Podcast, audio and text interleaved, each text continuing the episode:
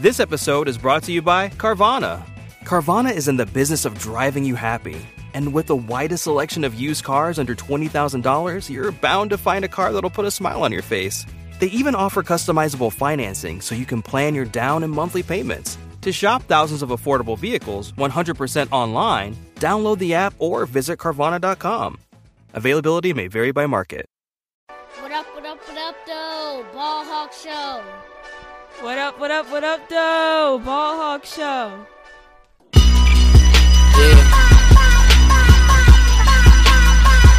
If you know, you know. If you know, you know. Bricklayers and ball shorts, coaching from the side of the ball court. If you know, you know. One stop like a Walmart. We got the tennis balls for the wrong sport. If you know, you know. If you know about the carport, them trapdoors supposed to be awkward. If you know, you know. That's the reason we ball for. Circle round twice for the encore. If you know, you know. What up, what up, what up, what up, what up, what up, doe? Welcome to the Ball Hawk Show podcast. I'm your host, Ahmad Hawkins. Thank you for taking time out of your day to listen to the latest episode of the show. Today's episode, we will be recapping the Orange Bowl that took place yesterday, last night at 8 p.m. between the Virginia Cavaliers and the Florida Gators. Before we get started, salute to my sponsor, Able Insurance. Go to ableinsurance.net for all your insurance needs. That's home, business, auto, life insurance. Holler at the good people, Billy and Charlene White at Able Insurance and tell them the Ball Hawk sent you. Go get that insurance, man. Trust me. You won't be disappointed. ableinsurance.net. So, uh, let's jump into it, man. Not going to be a long podcast. Uh, since it was the last game of the year, I want to really get into the analysis and not get caught up in the numbers. But I, I, I do want to give my fans that love numbers their just due starting off this podcast. So we'll definitely recap the numbers. The final score was 36 to 28. The Florida Gators defeated the Virginia Cavaliers. When we look at the numbers, the stats, uh, Florida had 25 first down to UVA's 20. Net rushing was the biggest jump out. Florida came into this game averaging less yards rushing per game than UVA, but they doubled that total. They had 244 yards rushing on 34 attempts. UVA was limited to just 52 yards rushing. Net passing, Florida had 305. They came in averaging around 300 yards passing a game. UVA had 323 yards passing. That's the most um, any offense has generated through the air versus Florida. That's even, you know, LSU, I think, is the only team that threw for over 300 yards versus this Florida defense. Now, granted, Florida was without their top defensive back, CJ Henderson, who sat out for the draft. And in my pregame show, um, my preview show, I didn't really have confirmation. I know it was rumblings, but I approached it like he was going to play. That's why you heard me talking about CJ Henderson as if he was playing because I didn't want to put out there that he wasn't playing and then he jumped out there. So I wanted to prepare, you know, as if he was out there. So but the Wahoos were successful throwing the ball in the air. This is versus, you know, another top flight defense. So um, that was very encouraging. Total offensive yards, Florida led the way with 549 yards of total offense. Uh, UV had 375. Florida ran 73 total plays. UVA ran 62 total plays. Time of possession, uh, Florida won that battle 31 minutes, 51 seconds. UVA had the ball for 28 minutes and 9 seconds. Now, Florida dominated the second quarter. They had the ball for 11 minutes to this to just UVA's 3 minutes. And that was their well, I guess it wasn't their most explosive offensive period, but that's what you actually wanted to see. You know, you limited the big plays in the second quarter if you're UVA defense. And the defense got better and better as the game wore on. And when we get into the analytical part of the podcast, I'll talk about what I saw on film. I just finished watching the coach's copy, the end zone and the sideline, and um, I really can see what Coach Nick Howell was doing defensively and how it affected the flow of the game as it progressed, and also offensively, what I saw. So, um, once I get through these numbers, we'll talk about what took place. Um, individual stats Uh, Trask had, like I said, 305 yards uh, passing, one touchdown, one interception. He was sacked one time. Bryce Perkins was 28 or 40 in his final game as a Wahoo, 323 yards, four touchdowns to just one interception, and he was sacked three times. He led us in rushing.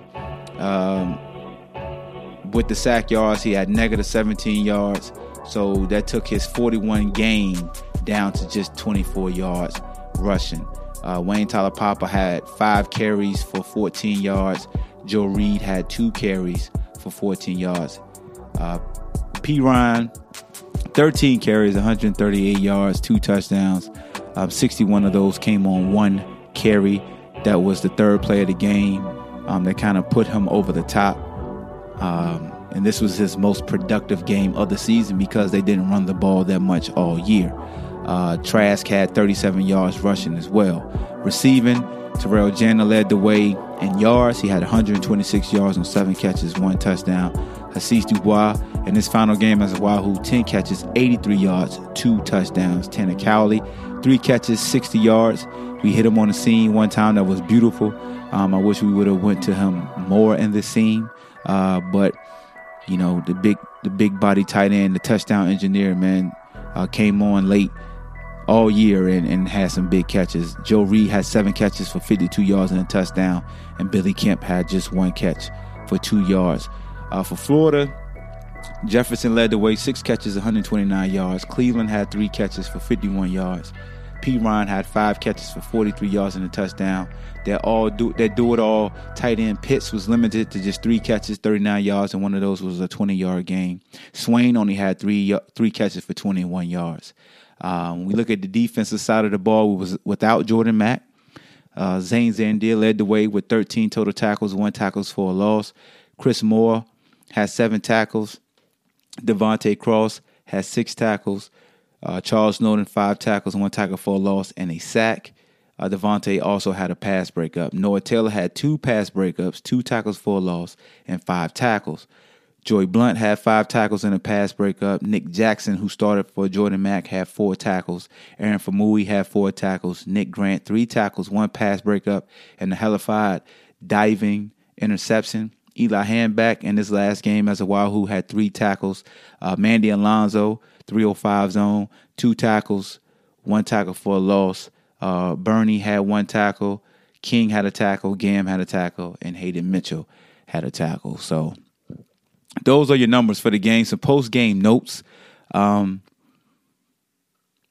Virginia is now 8 and 13 all time in bowl games. Some player notes Hasise Dubois. We talked about his reception and receiving yards. He becomes just the fourth Cavalier to amass 1,000 yards receiving in the season. He finished the year with 1,062 receiving yards. And that's back to back because uh, Olamide had 1,000 yards last season. Now you have Hasise with 1,000 yards. That just adds to the resume of Coach Marques Hagans and the phenomenal job he's doing with his unit of just you know teaching these young men the fundamentals and and you see it because this next line um, is a demonstration of the wide receiving group. Hasise Dubois, Joe Reed, and Terrell Jana all finished the season with 70 plus receptions. It's the first time in program history UVA had multiple 70 plus reception receivers.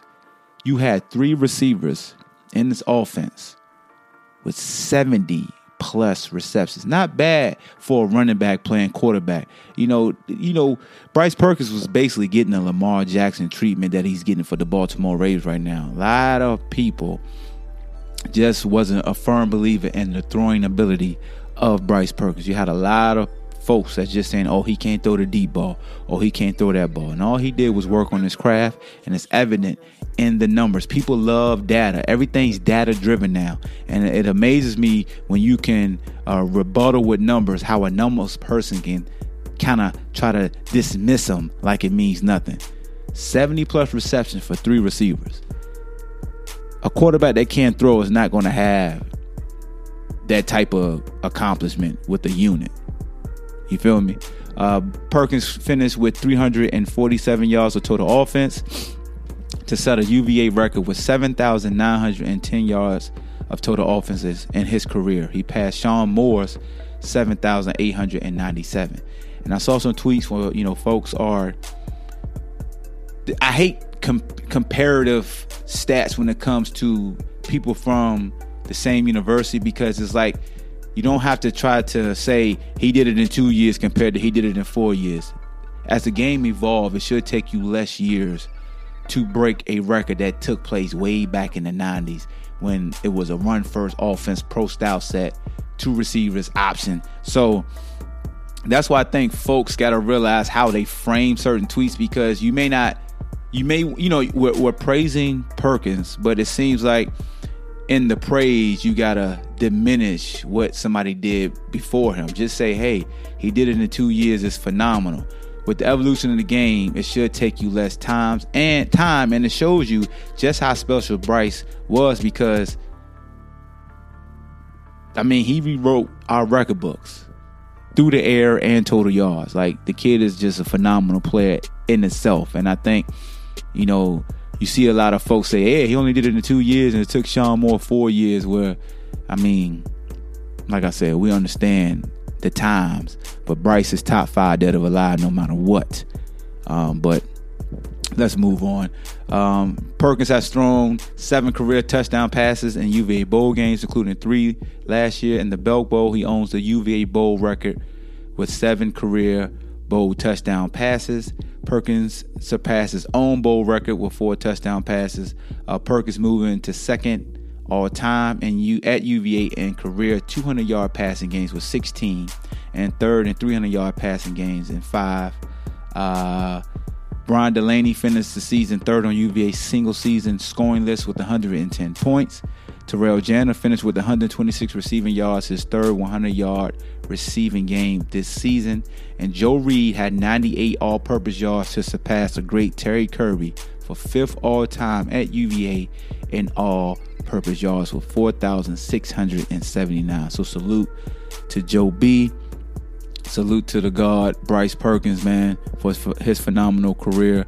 Salute to Hasise Dubois, his phenomenal career. That that young man has come a long way, and it's just a testament to his hard work, a testament to the coaching staff um, teaching him accountability, and you know he he ran with it. You know, so I love Hasise, man. That that's that's my guy. Puppy Patrol, man, that's my guy. So Paw Patrol, I mean. So let's get into the analyticals. You know what I'm saying? So let's let's get into the breakdown of what I saw in the game, what you saw in the TV copy, and how we can combine the two. So I watched the game. Um, I was here at Charlottesville, just worked from the studio, then came home, watched the game with my wife and kids. And um, you know, for the TV copy, it just seemed like um, it took us two quarters to truly get acclimated for the speed of the game and the importance and the level of the game. And what I mean by that is the little things usually go out the window the quickest when the level of the game elevates. You feel what I'm saying? Like the stage. Like this was a big stage. The Orange Bowl is a big stage. I know you play in the ACC championship, you played Clemson. But trying to rebound off the Clemson and understanding that the level's still there and understanding the sense of urgency that Florida played with and, and the overall team speed that they had as, as far as you didn't know who was going to hit you and where they was going to hit you. You saw some lackadaisical type of complacency on the defensive side of the ball with just playing too high.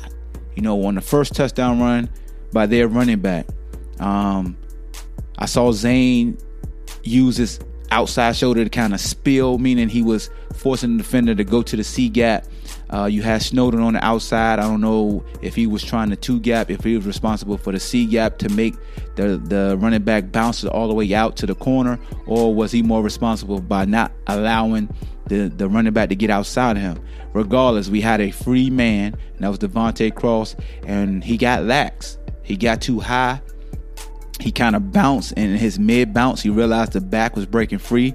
And as he tried to plant, his foot went outside his framework. He slipped and fell that caused him to miss a tackle. Um, if you're alert and you're playing with great body lean, you don't have to shift your weight. And that's what I mean by being lax, taking the little things for granted. And that's how he slipped and fell. Then you had Chris Moore, who was bailing to the middle of the field, um, not really identifying that it was a run play. He saw the ball late and he just took a bad angle. Um, he opened up the gate to race the running back to try to use the sideline as a defender, and he got outran, and um, that's how they scored on the first touchdown. Um, then as the game progressed, you can see that we wasn't really trying to pressure their quarterback. We're using three man rush. We're using Noah as a spy and Snowden as a spy to try to get their big paws up on the ball, and they got that done. Even Joey Blount came down the first play of the game, got his hand on the ball. We got we batted down three different or four different passes. Um, Nick Grant had a phenomenal interception where he looked for work. We was playing a deep third. The first receiver went on the post. He saw the inside. They was basically running a divide concept. Outside receiver runs a post. Inside receiver runs a corner. And um, we had a nice little twist where Burney came free. The quarterback couldn't step up, so he anticipated the receiver coming out of his route. Nick did a great job of looking for work and not just being a robot. He planted, came downhill, and had a great individual effort in which he made a diving interception. They played right into our hands. You know, we, we kept the ball in front of us, ran a three man stunt. It got home. Boom, it worked. As the quarter went on, we wasn't as disciplined in our run fits as Coach Bronco Mendenhall and Nick Howell would like to see in Coach Poppinga. And you can see it. You can just see the indecisiveness as far as guys trusting that their partner will be beside them. Now, granted, Jordan Mack's not there. You got Nick Jackson there. A lot of the times, it seems like the flow was coming back to Zane, and Zane was doing a good job of being the free guy, being the free guy from the inside out. But it just seemed like it could be a corner or a safety.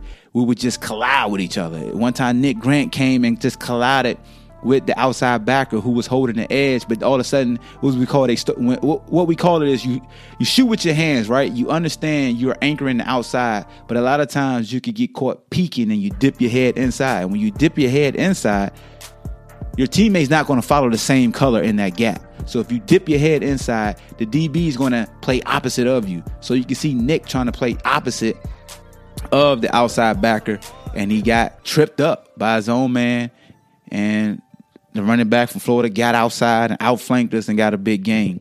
And a lot of times when you look at us in pass coverage, we play very soft. A lot of soft combo zones, um, keeping everything in front of us, keeping things, you know, at bay, trying to play bend but don't break defense because as you get closer to the red zone, now the offense has to come to you.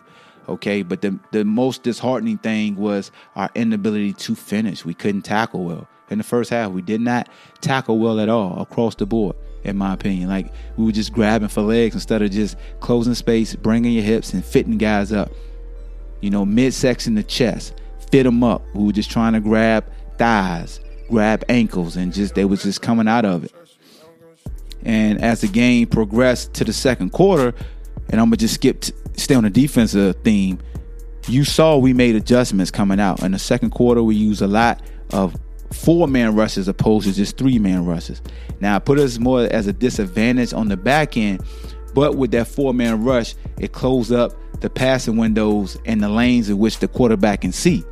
So now you don't have those, even with the four man rush, we started sitting more in the hook to curl zones.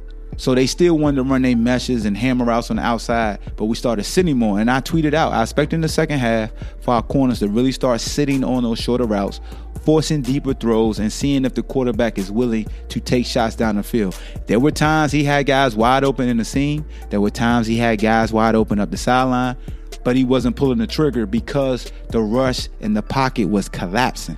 So that's was that was Coach Nick Howell and Poppinga coming together, saying, "Hey, if we're going to lose, we're going to lose doing what we do.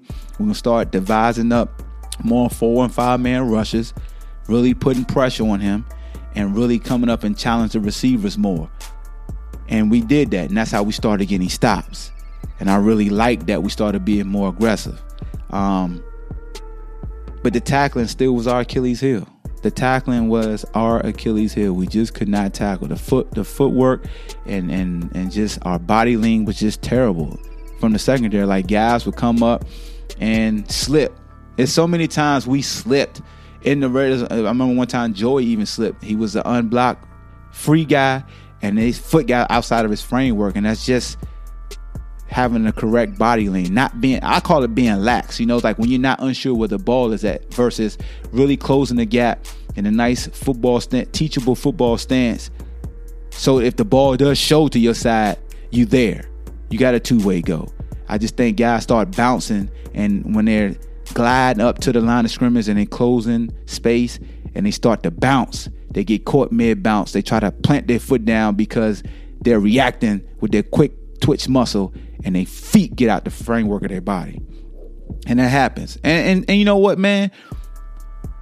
It's just the transition. You feel what I'm saying? Like you you hear coaches, you heard the Florida coach talking about, you know, 10 wins, and this year we went to 11 wins, how it was hard to go from 10 wins to 11 wins, and next year we're trying to go from 11 wins to 12 wins. It's no different than UVA. You, you got to crawl before you walk. It's steps. Yes, it would have been great to get to those 10 wins, but we can't negate the level that we were playing at as far as the stage. Like, we could go to the Clemsons of the world, right? With uh, Deshaun Watson when they finally got to the national championship versus Alabama that first time. You saw the plays that were left out there because that level was something they wasn't used to. Bama was. No matter how great of a player Deshaun Watson was, no matter how great of a player the, the, the cast he had around him, the familiarity for the Alabama staff and players of being on that stage allows them to weather storms, allows them to make those timely plays. So you saw Florida make timely plays, whether it's the fourth and one, even though it was a hold on Chris Moore, whether it was the timely screen route that they ran, the timely uh, draw play, a timely inside zone on fourth down, like just timely plays where it was uh, a fourth and six and it went five wide and identified that we know you are depleted in the secondary. What are you going to do when we go five wide? We're going to spread you out. And you saw we put Joey Blount way deep in the middle of the field, and now you have a receiver one on one versus Nick Jackson. And even if that's Jordan Mack, it doesn't matter, in my opinion. That's the matchup you want. Period. You got an inside backer versus one of their top receivers in the slot. Two way go. It was an option route. Is what we call Y option. He was either going to give you some juice and sit down at the sticks, or he give you some juice and cross your face. And when he gave Nick some juice and Nick widened out because Nick did the right thing, you got to play the now. It's like a sight adjustment. You got to anticipate that first move. And then he got across his face. And he did what he was taught too. They get across your face, secure the tackle, we line up again. So as much as we saying, oh, if that was Jordan, that wouldn't happen. I beg to differ because as much as as I, as I love my squad, as a former receiver, I like that matchup. That's that's not a good matchup, and they did the appropriate thing. Now, me personally, I I, I hope we would have just came down and just challenged them. You know, brung Joey Blount down or, or Chris Moore down, but those guys aren't true cover guys either. So they still got the matchup they wanted. Because if you have any one of your better receivers in the slot, unless it's your top cover guy, they barbecue chicken. We we and when I talk about talk about the offense, matter of fact, I go back to the Clemson game when Hasise had number 19 for Clemson, the safety. He was he was barbecue chicken because that's a safety. A true safety isn't going to check one of your better receivers. It's not going to happen. I'm sorry. It's not going to happen. In the slot, two way go, no help. Uh uh-uh. uh. It's murder, she wrote. So that's why I tip my hat to Florida for identifying that, hey, they're missing their top fight corner just like we are. We're going to spread them out. We understand Virginia's been playing base defense. They've been using 14 Noah Taylor as the Joker. He's either been, you know, at the line of scrimmage. He's been playing the curl flats. He's been playing the sail. Like 14's moving around. We understand that. So when we need a play, let's spread them out. And that's what they did. They went five wide. We wasn't switching the nickel. Heskin wasn't coming in. We didn't put Heskin in the game and, and pull Noah out or pull Snowden out or pull Nick Jackson out or pull Zane out. We played base defense, ladies and gentlemen. Like, look at the game. Since, matter of fact, since Brenton Nelson went down, we really started going to base defense. We're using Noah as the nickel, the hybrid.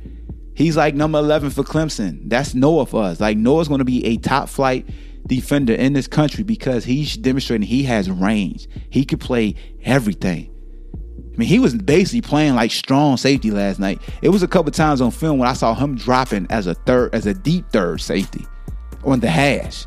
The kid's phenomenal, yo. Noah Taylor phenomenal. Charles Snowden, what can you say about him? He's asked to rush. He's asked to cover. He's asked to do a lot.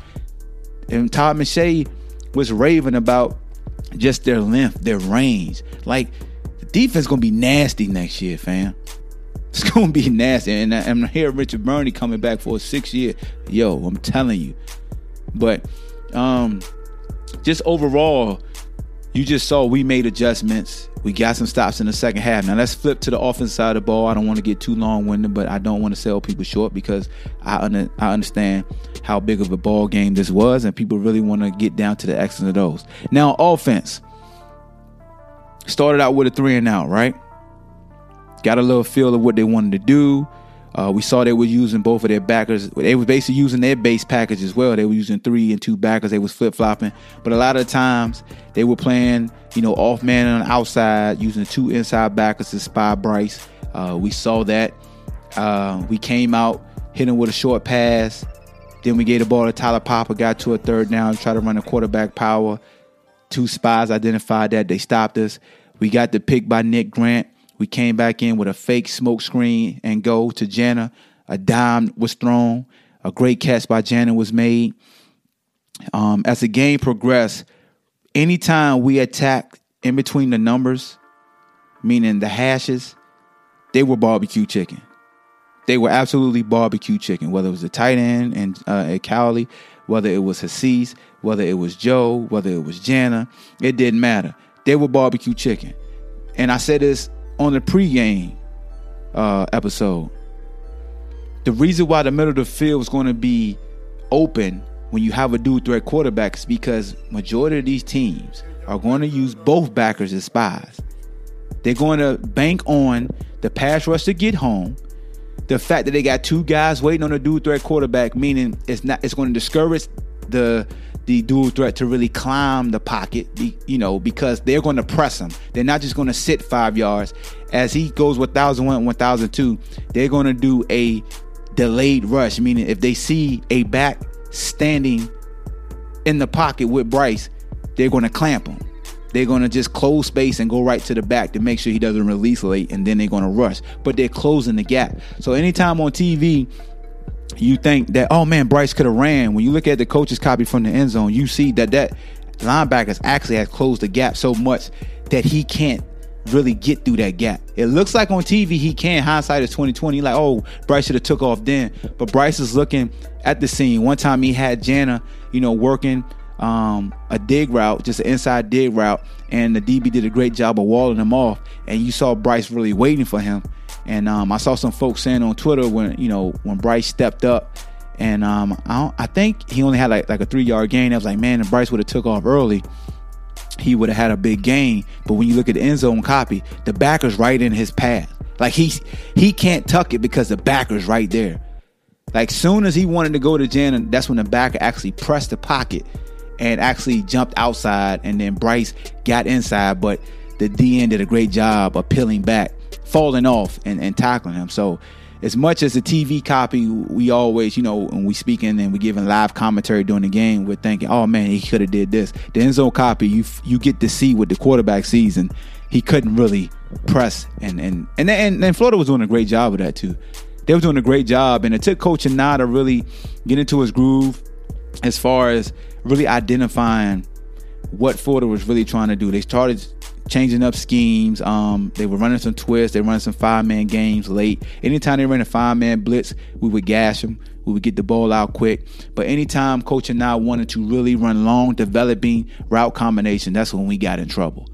Um, it was times where Coach really wanted to take a shot so they wouldn't sit on us, but we were actually impeding um, our Florida game because I felt like we could have really stayed with a short passing game. And again, hindsight is 2020, but I felt like we could have stayed with a short passing game because they never demonstrated they were truly jumping the routes to threaten our short passing game. Anytime we went with just a hammer out on the hashes, those guys covering our slot guys with barbecue chicken, like they couldn't stop them. And you saw At the end of the third quarter, when we ran the RPO, the seam route to Cowley. No, that's not. Before we get to that, the drive in which Bryce missed back to back throws. First was the RPO. Um, he pulled it. He slid outside the pocket, and Cowley got outside the corner. He underthrew him, and then the next one we hit the call. They sent an, uh, a, a, trigger from the nickel, and Hasise did a great job of freezing the free safety on the hash and ran a fade. And the offensive line and, and the back did a great job of sliding protection and picking up the blitzer, and he missed that throw. Um, before that, he actually missed Jana on the throw um, earlier in that quarter um, up the hash. He was wide open. He did a great job of understanding uh, that they was running roll coverage. So those are the three throws that jumped out to me that he missed that would have went for touchdowns. Now, yeah, you score with that Jana throw, different ball game. Add on to it, you score on one of those throws versus, you know, between Cowley and Dubois. Yeah, it's a totally different game. Take it back to the fumble. They call that fumble right. Yes, it's a different game. But that's what I mean. That's the levels, right? You crawl before you walk. And a lot of I see a lot of people like really asking me, you know, with the more victory piece that Coach Bronco, you know, admitted, like, yeah, it's a more victory. It's more victories at certain levels. When you're building the program and you're trying to reach levels and you're trying to ascend, as you ascend, yes, you identify more victory because you use those as building blocks. You either win or you learn. So when you lose, the more victory is the learning piece. You start to pick out plays, right? Pick out plays like, okay, as we get better, we'll start making those plays. You go from the two and ten season to the six wins, and you you compare those two seasons, right? So when you're two and ten, and then as you start win games, and you finally get to that bowl game, you look at that season, and you get to Navy, and you get punched in the mouth. You start to look back, and you understand that that game set a precedence because you start to pull from what you learn on your preparation piece and executing that first bowl game, right? Or you go back during the season and you see how we didn't finish certain games and you pull from that piece. And then you take the next year when we won eight games, right? But we let the Pitt game get away. You pull from those pieces. And then you look at Georgia Tech, how you came up short, even though you were outmanned because you really had two true D linemen and you understand that you're playing against a team like Georgia Tech who wants to run down your throat.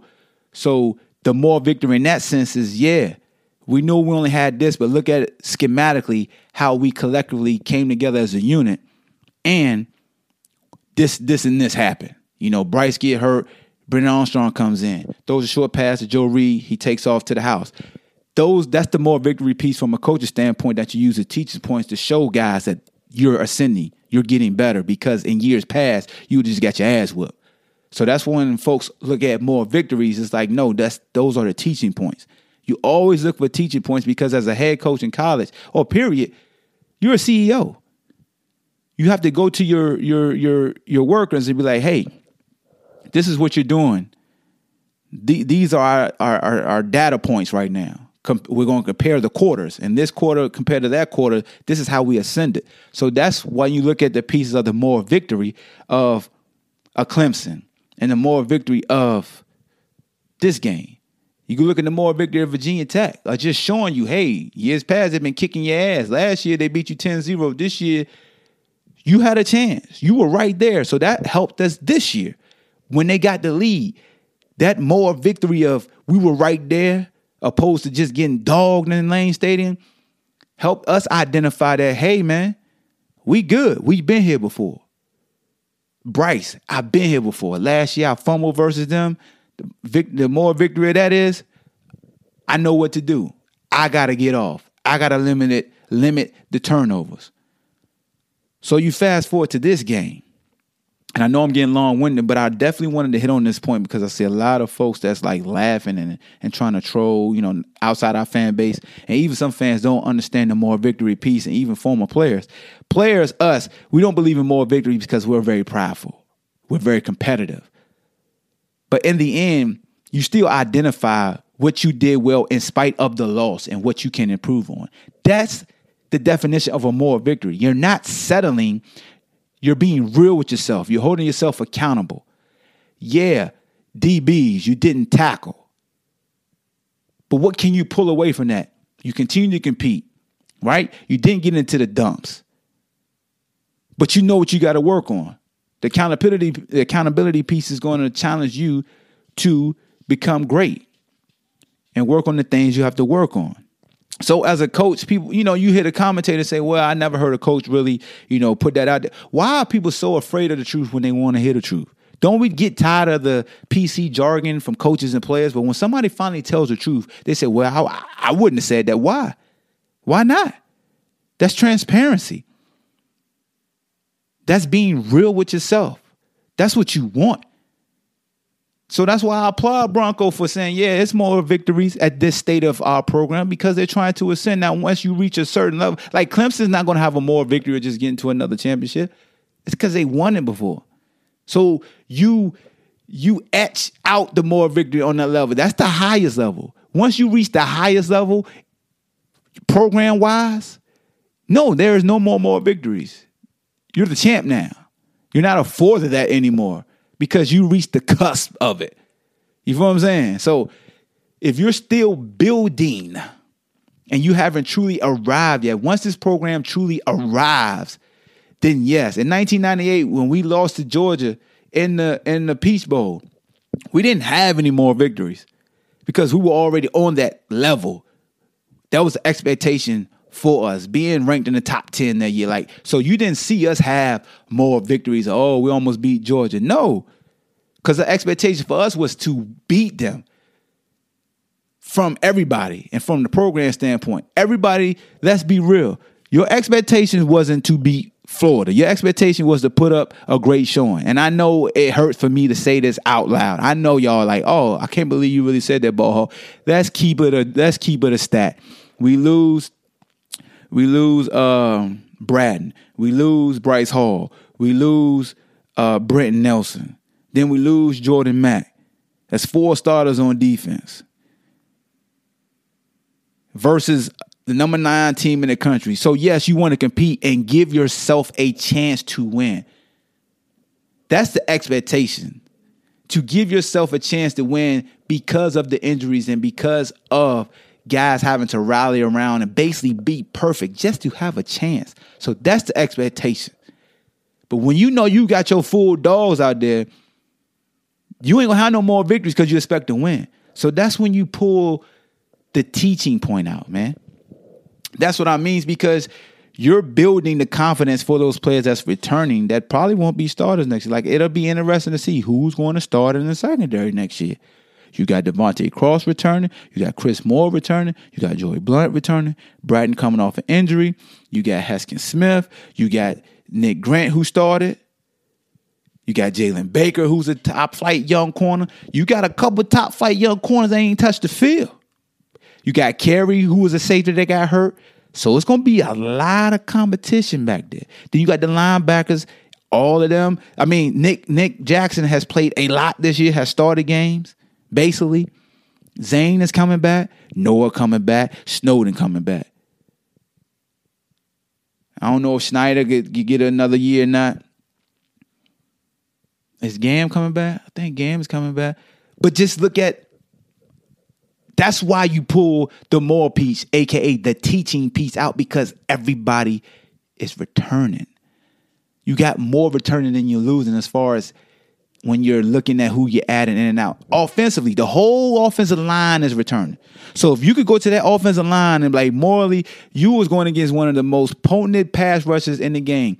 And it took them to start. Look, in the second half, Florida started using wide nine alignments, meaning they were having their outside ends and a nine technique way outside. And then they were taking their two D tackles and basically putting them in fives. Not three techniques, but they were shading them close to the tackle and then to snap the ball, they were slanting to the A gaps. And then they have a spy waiting because they wanted to keep Bryce in the pocket. But that exposed a lot of deficiencies they had on the back end. That's why you started seeing in the fourth quarter, Bryce and Coach Anae started picking them apart. Hasise Dubois, we saw the matchups. We're gonna keep Hasise in the slot. We're gonna eat up their third best defenders.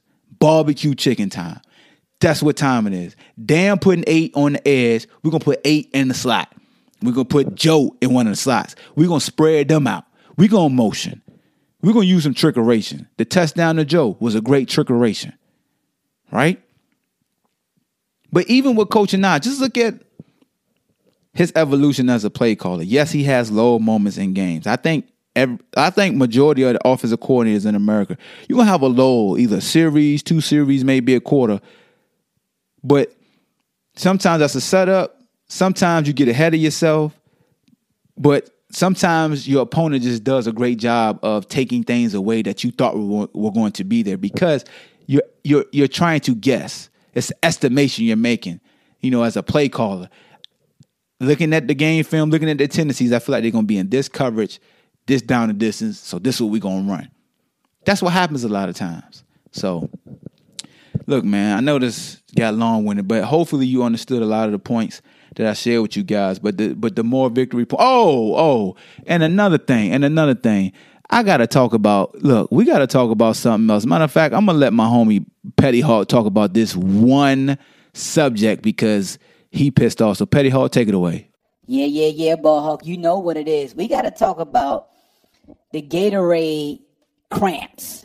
Okay, how are you, the Florida Gators, the creators of Gatorade, your two scientists, created this sports drink that's supposed to help with electrolytes in your system to keep your muscles hydrated, fluids in you in your veins, and your muscles pumping at 100 miles an hour. How every time UVA get a big play, get into the red zone, y'all cramping up, and then your player magically appears on the field a play later, like his helmet got knocked out. Come on, man. I can't respect that. We don't do that. That's petty, petty. Like I'm petty hawk. I identify my petty radar was going off. Like, wait a minute. And even Coach Mendenhall looked at the ref, was like, "Come on, fam. This is what we doing. Is this really what we doing?" But hey, hey, I know it's in the within the confines of the rule, but when you gotta toe the line of the injury bug, something wrong with you. It really is. Like that. This that's discouraging. Cause you're making your players look bad. So you got to put it on the head coach. Like that's what y'all teaching, fam. That's what we teach. I mean, you big bad Florida. You know, you know, top ten team in the country, fourteen point favorite. You got to resort to tactics like that. That's bush league. See, ball hawk ain't gonna call you out, but petty hawk, I'm gonna be petty, and that's bush league. So while you out here talking your talk and things like that, realize the dude number two is a terrible actor. How you get a cramp in a leg that's relaxed? Majority of the time when you get a cramp, it's because the muscle is engaged and it's trying to pull on and, and receive more oxygen and it grabs and nothing's there. But how, the leg that was relaxed, you were getting up with your right leg and your left leg cramps up. How you fell was even whack. You should never play in the movie. Oh, yeah, got me. You one of them dudes that took three minutes to die, like in the old Naked Gun movies. Oh, you shot me. Oh, like OJ used to die going down the escalators and stuff. That's all I got, Ball Hawk, man. And then, no, nah, that's all I got. I ain't gonna, I ain't gonna do you like that, Ball Hawk. So carry on. All right, man. Y'all heard Petty Hawk. Petty Hawk got that petty radar, man. So, yeah, he he he got every right to be upset. Cause yeah, man, that that that that cramp tactic, and I'm saying that in air quotations. I can't get jiggy with that. I cannot get jiggy with that. But yeah, man. Um, I'll do more podcasts recapping the the the, the season. Uh, definitely, you know, got to do some who's on the line with the uh, with the with the senior class that's leaving. Salute to all the seniors. Thank you for all your hard work, for the way you transformed this culture. You took the took the challenge from the coaches. You exceeded all expectations, man. Um, you guys are legendary. I mean, I, I, know how it feels to be on the cusp of, of basically almost having 10 wins. Like I said, I missed my opportunity in 1998 versus Georgia versus Champ Bailey and Quincy Carter, all them guys. But um, you know what you what you did to get to this stage. Uh, your legacy is cemented, and the example you set for the next era is outstanding. This was a great way to end the era, you know, because we'll be in 2020 next year. So, salute to the seniors, man. Salute to the coaching staff for a great season. Um, I respect the moral victory stance because I understand as a coach and, and as a CEO of a company how you have to use the teaching points to help elevate your staff to that greatness level that you want to get to, man. It's the Ball Hawk Show. Good is the enemy of great. Be great in everything that you do. We out.